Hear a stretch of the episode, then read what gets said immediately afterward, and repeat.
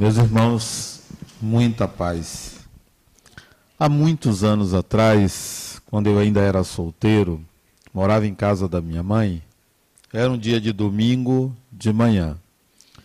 Eu estava em casa estudando para uma palestra que eu ia fazer no dia seguinte, em um centro espírita de Salvador. Quando um amigo meu, que morava no mesmo prédio, no bloco vizinho, bateu lá em casa e me chamou. E eu, sem entender o que, que ele queria, ele estava muito nervoso, muito agitado, e disse: Por favor, venha me socorrer, venha aqui em casa. E me puxou pela mão, descemos as escadas, fomos para o bloco vizinho, subimos alguns andares, se eu não me engano, ele mora, eu morava no quarto, ele morava no nono andar, Subimos escadas, ele não esperou o elevador e chegou na casa dele, a porta estava aberta, a sala da casa estava toda quebrada, mesa, cadeiras, parecia um furacão tinha passado pela casa dele. E quando eu cheguei à porta da casa, do apartamento, ouvi os gritos, um gritos bem altos de uma jovem mulher que era irmã dele, uma jovem de 18 anos. Entrei no apartamento sem saber o que, que estava acontecendo. Ele também poderia ter resolvido se era alguma agressividade da menina, mas parecia que era um fato mediúnico.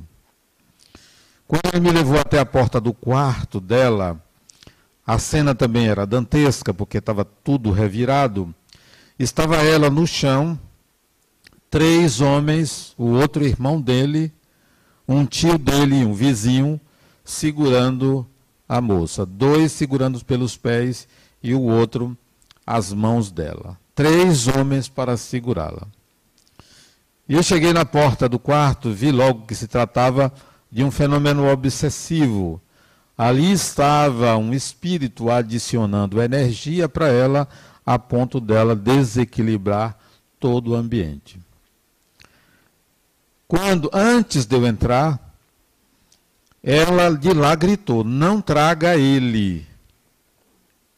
Eu não sabia de quem se tratava, depois eu vi que era de mim que o Espírito estava falando: Não traga ele. Eu cheguei à porta do quarto, ela me xingou, o Espírito me xingou, e eu pedi aos três homens que soltassem ela. Pode soltar. Eles relutaram em soltar, ela fazia muita força Pode largar a moça. Como é o nome dela?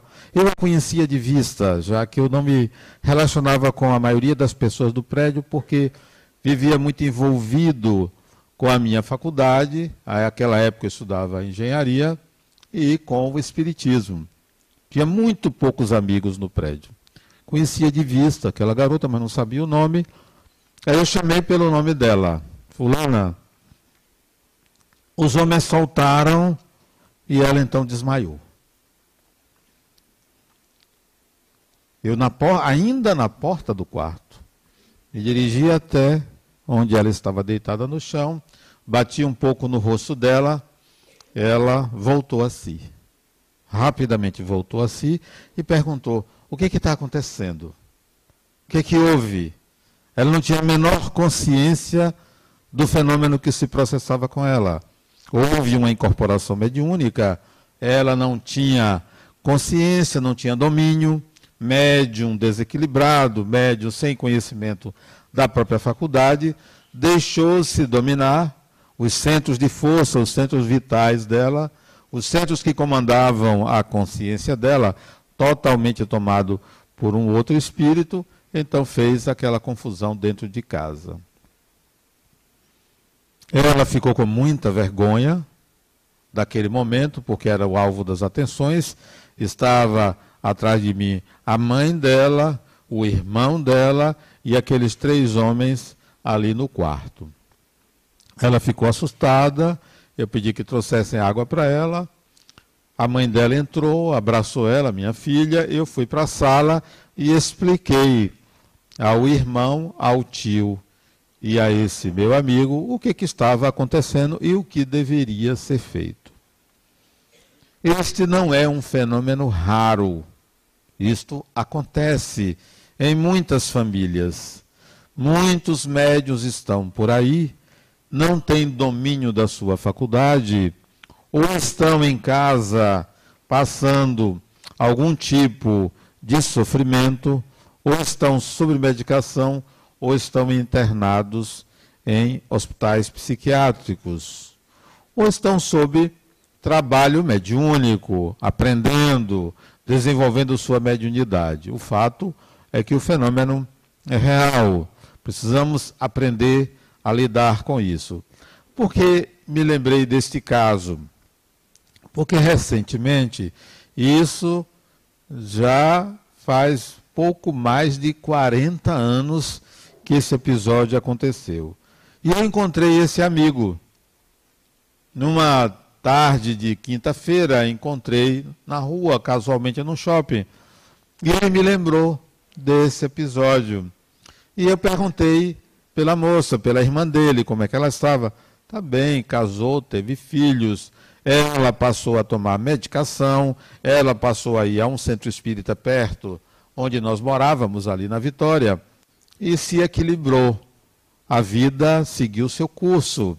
Mas quantos não se desequilibram pela mediunidade não educada, pelo não aprendizado do que é o espiritual, pela não consciência e não aceitação de que nós vivemos dentro de um universo de espíritos, todos somos espíritos e há espíritos. A vida continua, são pessoas que estão sem o corpo físico, habitam próximo de nós, participam da nossa vida diária, aparecem em nossos sonhos, aparecem eventualmente dentro de casa, um ou outro sente presenças e nós precisamos aprender a lidar com isso.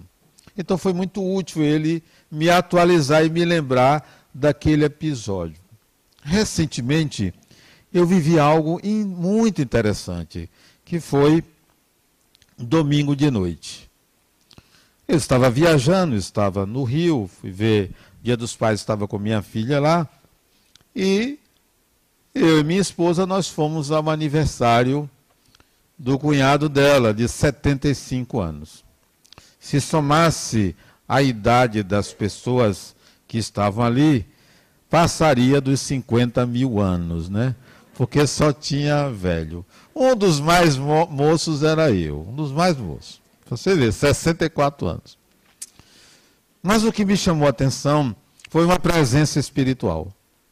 Eu não sabia o que era, mas eu sabia que tinha algum espírito ali na minha intenção, positivamente falando.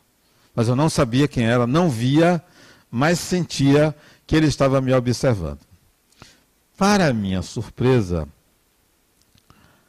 uma mulher, que eu não me lembrava dela, Dias antes ela fez aniversário. E ela chegou no ambiente. Ela fez aniversário de 100 anos. Era uma das mais jovens que tinha ali. 100 anos. Ela fez aniversário.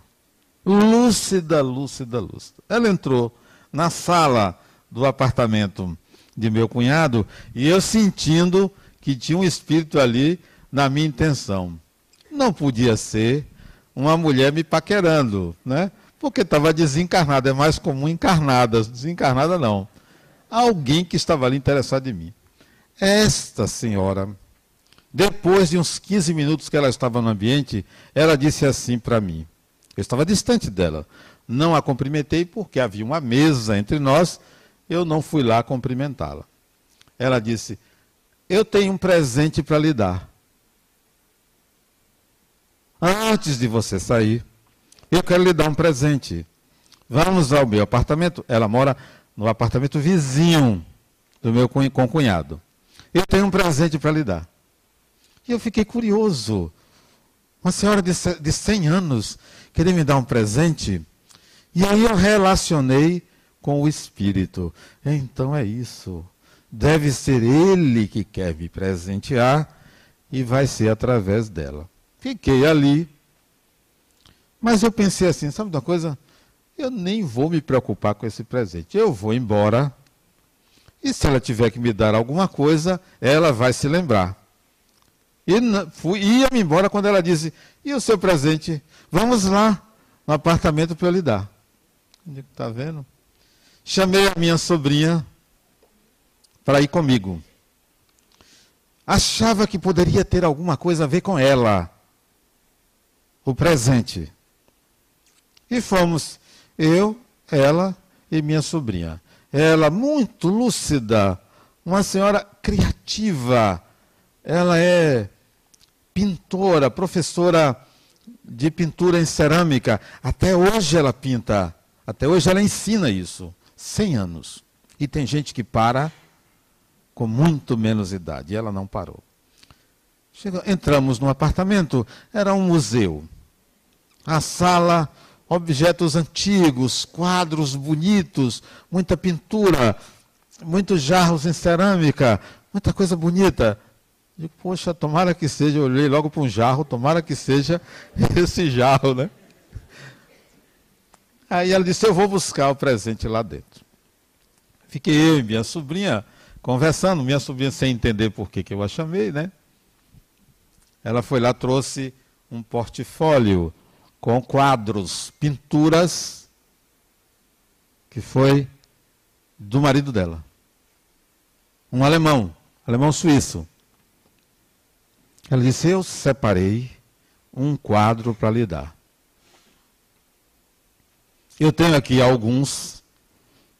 Ia lhe dar um quadro que eu queria, mas eu queria que você escolhesse qual quadro que você quer. Eu contei, tinham seis. Eu disse: certamente a senhora não quer me dar um quadro. Um quadro é muito pouco. Porque se você vai dar um presente, dê logo o coração, né? Ela olhou assim para mim e disse: Tá bom, eu vou lhe dar dois. Dois quadros. Aí eu disse: Se fosse o seu marido, não, ele ia me dar dois, ele ia me dar os seis. Sério, eu falei isso para ela. Ia me dar os seis. Ela olhou para mim. Eu olhei para minha sobrinha, minha sobrinha com os olhos arregalados assim, né? Porque aí eu senti a presença do Espírito. Ele queria presentear a ela os quadros, não a mim. Ele me daria os seis, disse, repetir para ela. Ela pensou, pensou e disse assim: Não bastam dois? Eu disse: Não, tem que ser os seis. E vou explicar a senhora por que a senhora está me dando esse presente e por que são seis e não um nem dois. Quando eu entrei aqui no seu apartamento, me veio à mente uma sala de estar de um apartamento, de um outro apartamento. Depois eu vi que essa sala desse apartamento eram seis salas não era uma só, eram seis. E são as seis salas do lar de idosos que nós construímos e que essa minha sobrinha é que coordena. E seu marido quer dar de presente para decorar as salas do lar de idosos esses seis quadros. Ela arregalou aqueles olhinhos bonitos dela, né, de 100 anos de vida e quase chorou de emoção. Quando sentiu que não era um presente para mim. E ela disse: Eu sempre quis ajudar as pessoas idosas. Eu gosto de ensinar as pessoas idosas, pois tenho a certeza que os quadros que seu marido pintou vão ser úteis para este esta finalidade. Os quadros eram, na verdade, gravuras que ele desenhou com o nome de cidades da Suíça. A Penzel, Vode, outras cidades. São seis cidades que ele pintou com motivos culturais daquelas cidades. Coisa linda, linda mesmo, de artista. E na sala tinha um quadro grande, pintado por ele, né, a óleo. Ele disse, mas, e tinha a assinatura dele nesses seis quadros. Eu quero a sua assinatura. Eu quero que você assine. Ele disse, não, eu não vou assinar um quadro que não é meu. disse, então assine no verso. Aí ela assinou Um só. Eu disse, não, você vai assinar os seis. Assine os seis. Ela assinou o nome dela nos seis quadros, do verso do quadro. Disse, eu quero constar que a doação foi sua e dele. Ela ficou emocionadíssima e eu me despedi, entreguei os quadros à sobrinha, disse: está aqui, leve, vamos colocar moldura, porque estavam sem moldura. Ela orientou a minha sobrinha qual tipo de moldura mais adequada para o tamanho daqueles quadros e para é, que eles ficassem, é, durassem mais, né? E aí eu entreguei e saí. Bom, o presente foi dado, foi repassado, não era para mim, era para uma instituição, porque era isso que o Espírito queria. Não sabem eles dois, o Espírito deve saber, que a inspiração para fazer aquele tipo de lar de idosos veio de uma visita que eu fiz há anos atrás numa instituição de idosos na Suíça, há muitos anos atrás. O tipo de ambi ambientação do idoso. Acho que ele sabia disso, por isso que queria presentear. Eu aproveitei depois que eu saí da casa de, dela, né, dessa senhora, e disse a ele: ó, oh, quadro não é um presente é, que vá ajudar, vai ser só uma estética.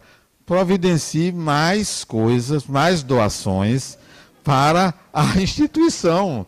Claro, porque o Espírito só quer dar o quadro que ele, que ele pintou, é muito pouco, né? Que ele vai providencie outras coisas. Aí veja como as coisas caminham. Hoje nós estávamos discutindo, aqui em cima, numa reunião, sobre o dia 6 de outubro. 6 de outubro é um dia como outro qualquer. Acho que é um domingo. É um domingo? Alguém tem um calendário aí? É um domingo? 6 de outubro é um domingo, né? E nós vamos fazer uma gincana aqui para mobiliar o lar de idosos. Aí eu me lembrei dele, disse, ó, é sua oportunidade de providenciar doadores para mobiliar o lar de idosos. Eu preciso de panelas, eu preciso de talheres, eu preciso de móveis, eu preciso de geladeira, de televisão, de fogão, é, de, de pratos, de tudo quanto é, quanto se precisa numa casa. Então, aproveite para que nessa gincana você arranje doadores e dê mais do que seus quadros, que eu gostei. Né? É uma boa iniciativa, mas você pode fazer muito mais. Certamente o espírito, é um nome alemão, eu esqueci o nome, o sobrenome é muito dif difícil, diferente, eu não me lembro não. Alguma coisa que termina com Miller, como todo alemão, parece que termina com Miller, né? É, certamente esse espírito eu não sabia, vim conhecer no domingo, é, tem alguma coisa a ver com é, caridade, filantropia, com ajuda ao próximo, seja por culpa, seja porque é um benfeitor. Espero que seja por, um, por ser um benfeitor. E isso é bom. Significa a mim que no nosso círculo de amigos existem pessoas que são mais do que irmãos, são mais do que afetos com laços de sangue. A nossa família, na verdade, ela se estende além das quatro paredes da família biológica. Nós estamos vinculados e irmanados a outras pessoas. Estamos é, dentro de uma família muito maior. Às vezes você tem muito mais afeto por uma pessoa que você conheceu fora do lar do que seus irmãos dentro de casa. aquele rapaz que eu encontrei, hoje também, praticamente com a minha, a minha idade, ele me disse que aquela irmã, ele tinha um irmão também, eram três, aquela irmã era a irmã predileta dele, mas com o irmão ele não tinha tanta afinidade. Porque eu perguntei pelo irmão, ele disse, ah, fulano não mora aqui. Mas eu notei assim um certo desdém, uma, alguém que não tinha relacionamento com o próprio irmão. Às vezes nós enfrentamos isso, né? temos mais afinidade com alguém que está fora de casa do que com alguém que está em casa. Isso não quer dizer que a gente deva fortalecer apenas os laços de amizade com quem a gente tem afinidade. Se dentro de casa você tem dificuldade com um parente, com um irmão, irmã ou quem quer que seja, significa que você tem que desenvolver a habilidade da conquista da amizade. Porque as relações domésticas, antes de serem relações que devam se transformar em relações de amor, até porque ninguém é obrigado a amar ninguém, nem pai é obrigado a amar filho, nem filho é obrigado a amar pai, nem irmão é obrigado a, a, a amar irmão, ou qualquer outro tipo de vínculo sanguíneo, a gente não é obrigado a amar, mas as relações domésticas servem para a gente construir relações de amizade. Antes do amor, relações de amizade. Tem filhos que amam pais, pais que amam filhos, amam, mas não são amigos. Não desenvolveram uma relação de amizade que significa confiança, intimidade, compartilhamento de conflitos, compartilhamento de alegrias. Não tem isso, embora se amem.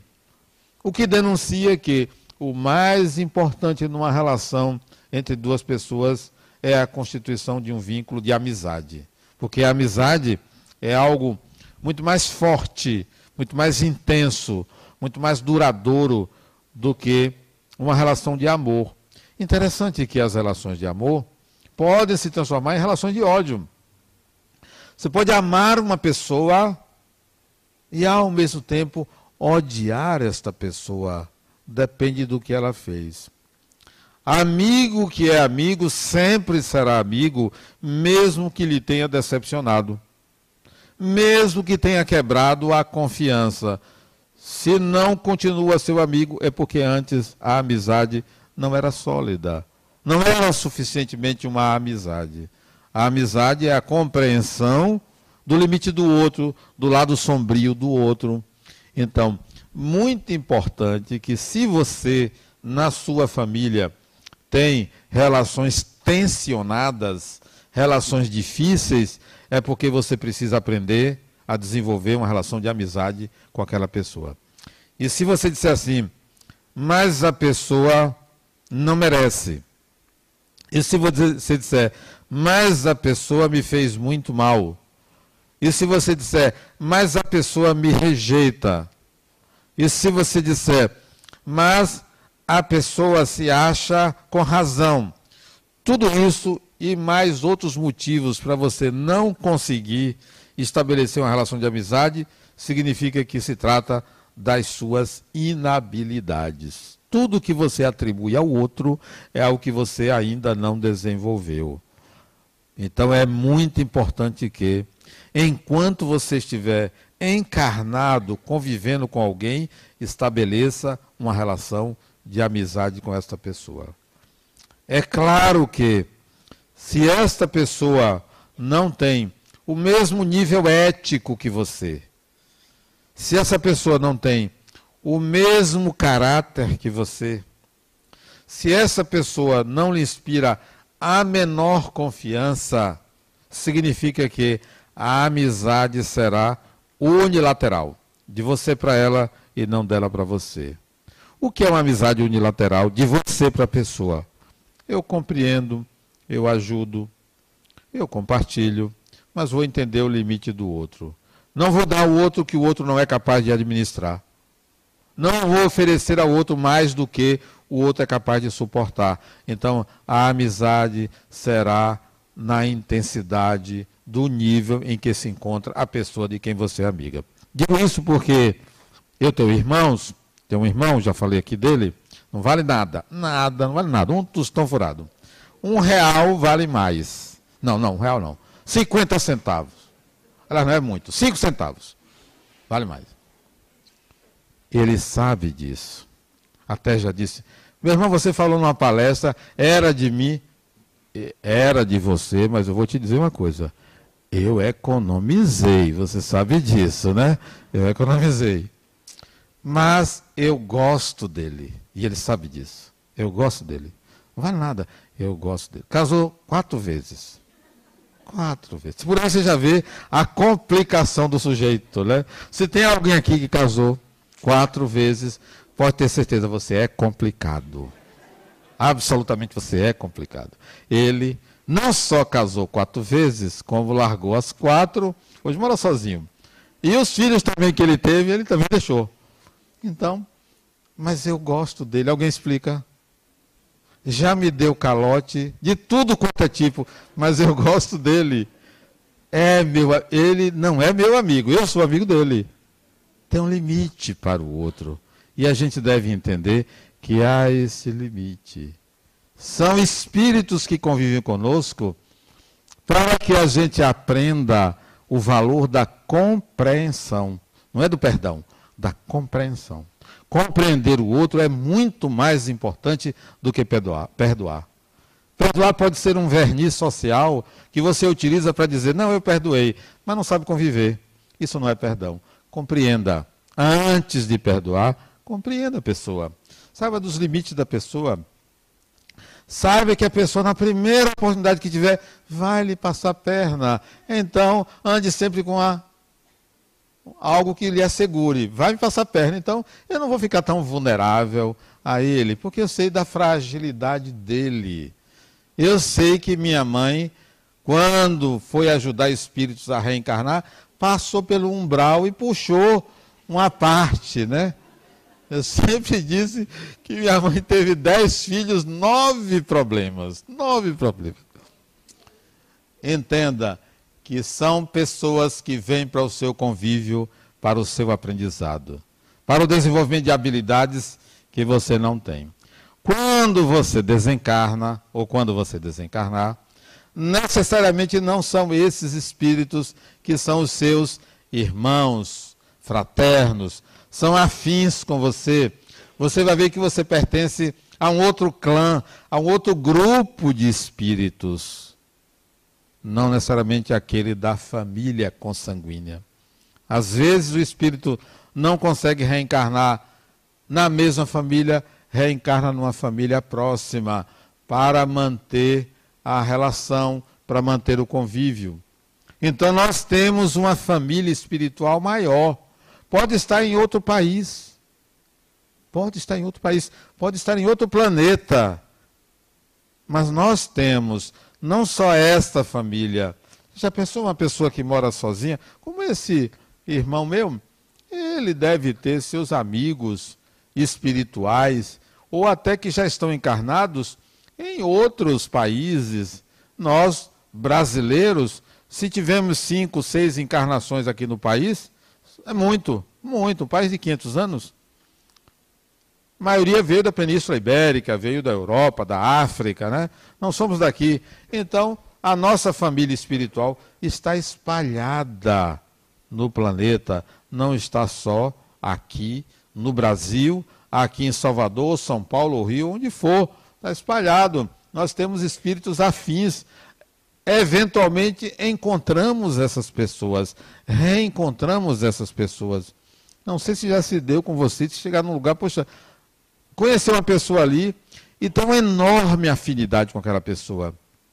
E ali nascer uma nova amizade, um novo contato. Eu me lembro que uma vez eu fui na, na, na Alemanha, na cidade de Stuttgart, e conheci um jovem de nove anos, um menino de 9 anos na casa que eu fiquei hospedado, e esse garoto me seguiu os três dias que eu fiquei hospedado na casa dele, e ele dizendo: Você sabe o alemão? Ele dizia para mim. Não sabia ele, e eu também não sabia. Aquela época que eu já tinha morado na Alemanha em outra encarnação. Até porque meu nome é alemão nessa encarnação. Adenal é um nome alemão. Mas eu não sabia que eu tinha morado na época que eu conheci David. O nome dele é David. Ele tinha nove anos. E ele me seguia pela casa. Você sabe o alemão? Aí falava taça em português, que ele falava português e alemão. E falava o nome em alemão. Você lembra? Você vai lembrar. E ficava me levando para casa todo dizendo, apontando as coisas, você vai lembrar o alemão. Ele disse à mãe dele que ele foi meu irmão em outra encarnação. Ele disse à mãe dele. Ele se lembrou. E me seguiu o tempo todo na casa, foi às minhas palestras lá na Alemanha. Queria vir para o Brasil. Ele não veio, a mãe dele veio com o, o mais novo, ficou até hospedado em minha casa. Não sei se Rosângela lembra disso. Nós morávamos ali na Pituba. A mãe dele ficou aqui. Veio aqui, ele não. Mas eu mantive durante um bom tempo contato com ele. Então havia uma afinidade entre nós. Posteriormente, voltando à Alemanha, eu reencontrei lá. Então, são pessoas que estão espalhadas, é a nossa família espiritual. Quanto mais amigos fizermos numa encarnação, melhor. Se você, se eu, por exemplo, quero reencarnar em outro país, digamos que eu queira reencarnar na Rússia, que é um país que eu não conheço, gostaria de muito de conhecer a Rússia, que deve ser um país muito bonito. Mas será que uma mãe russa vai querer um brasileiro mestiço? Será que vai querer? Sem saber quem é essa figura? Então, se eu quero reencarnar na Rússia, eu devo ter algum tipo de relacionamento com pessoas que moram lá, para que arranje uma mãe que me receba como filho. Porque não é assim aleatório. Eu quero reencarnar na França, eu vou. Qual é a francesa que vai me querer? Vai aceitar como filho se não tiver uma relação, se não tiver algum tipo de vínculo. Então, tire seu cavalinho da chuva se você quer, numa próxima encarnação, nascer num lugar maravilhoso sem você conhecer ninguém. Vai nascer como qualquer pessoa que queira ter um filho. Se tiver você como filho, não tinha nenhum vínculo, vai ser difícil estabelecer uma relação de amor. Porque não há nenhum vínculo, não há um passado entre vocês. Então, se você quer nascer num lugar melhor, transforme este lugar num lugar melhor. Aí sim você poderá merecer nascer num outro lugar melhor, porque você sabe viver num lugar melhor. Importante isso. Faça vínculos de amizade com todas as pessoas com quem você tiver contato, mesmo que seja uma coisa momentânea, mesmo que seja algo é, é, superficial e que dure 30 segundos, mas procure saber o nome da pessoa. Você vai no restaurante, procure saber o nome do garçom que lhe serve, quem é, e converse. Terça-feira eu fui jantar com um amigo meu, 0800. Eu adoro quando meus amigos me chamam para jantar, porque já sei que eu não vou pagar. E eu nem levo carteira, levo porque estou dirigindo, mas deixo no carro. Para não ter a tentação de querer dividir a conta, né? Que é uma tentação. Eu deixo no carro para não gastar o dinheiro. Ele gastou, ele já sabe. O garçom que nos serviu, de nome João, eu perguntei o nome dele. João, eu pergunto logo, qual é o seu nome? João. João, o último garçom que me serviu nunca mais foi visto no restaurante. Eu voltei lá nunca mais, ninguém sabe do paradeiro dele. Ele disse, mas por quê? Porque me serviu uma comida com cebola. Nunca mais ele apareceu. Então, não me sirva com cebola. Porque cebola, João, é comida de espírito atrasado. Não sei se vocês sabiam disso. É um critério. Não sabiam disso? É um critério. Eu brinco porque esta relação pode ser uma relação que dure. É uma relação superficial, onde eu estou numa condição ele está em outra, mas que somos seres humanos. Somos pessoas. João, na hora que ele foi trazer a conta, como eu sou mais velho do que o meu amigo que me convidou, ele entregou a conta a mim. Eu não peguei. Eu disse: vem cá. Eu vou lhe fazer uma pergunta uma única vez. Lembra que o último garçom nunca mais apareceu?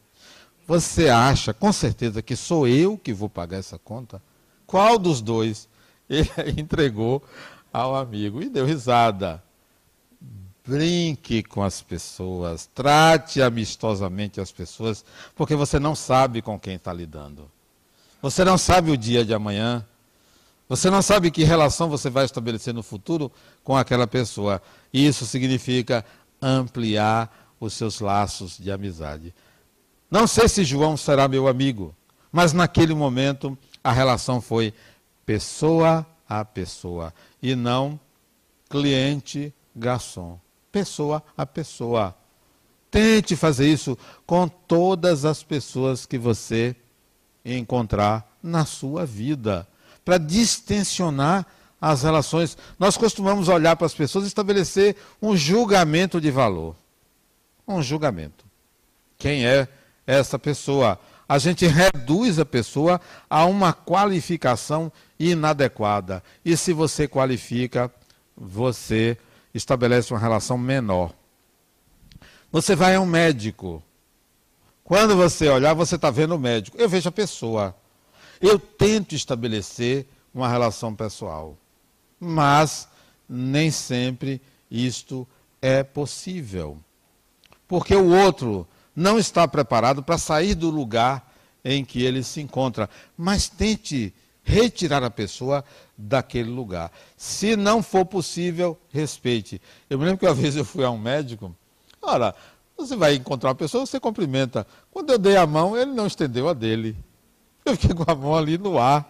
Eu digo, certamente está suja, né? Ficou nisso.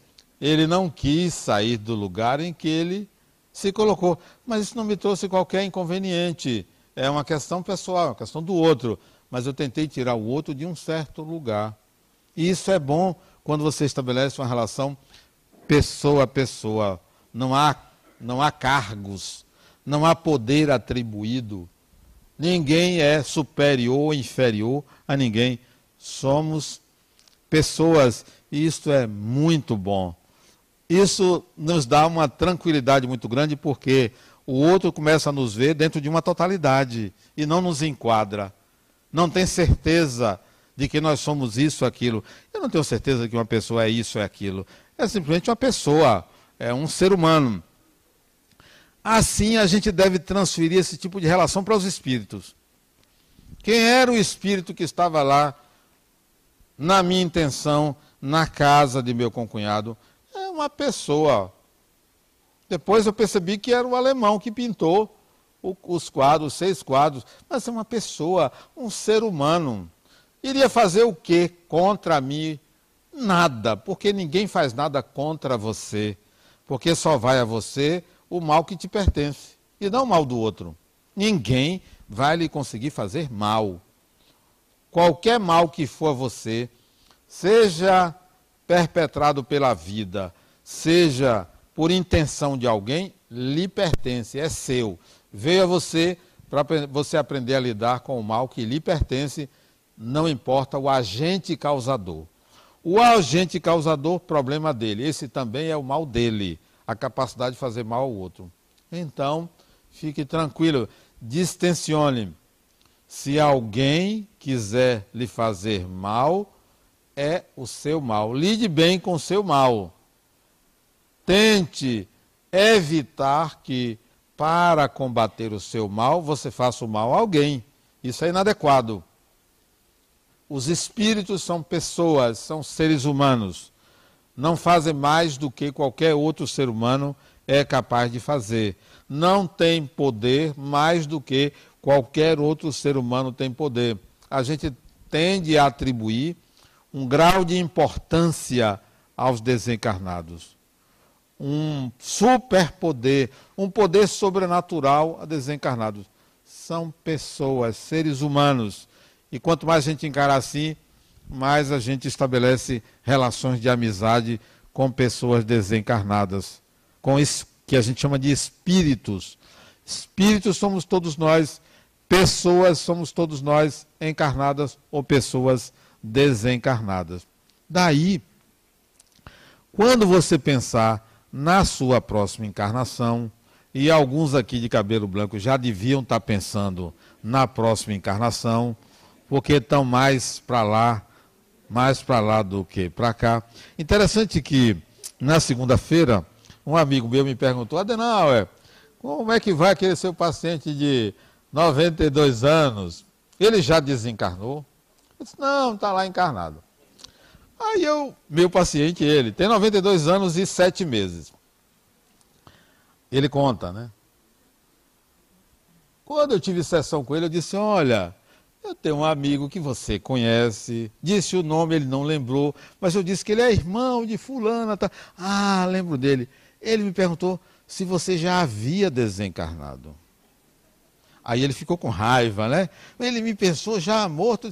Mas fulano, você só está encarnado por minha causa, não esqueça disso.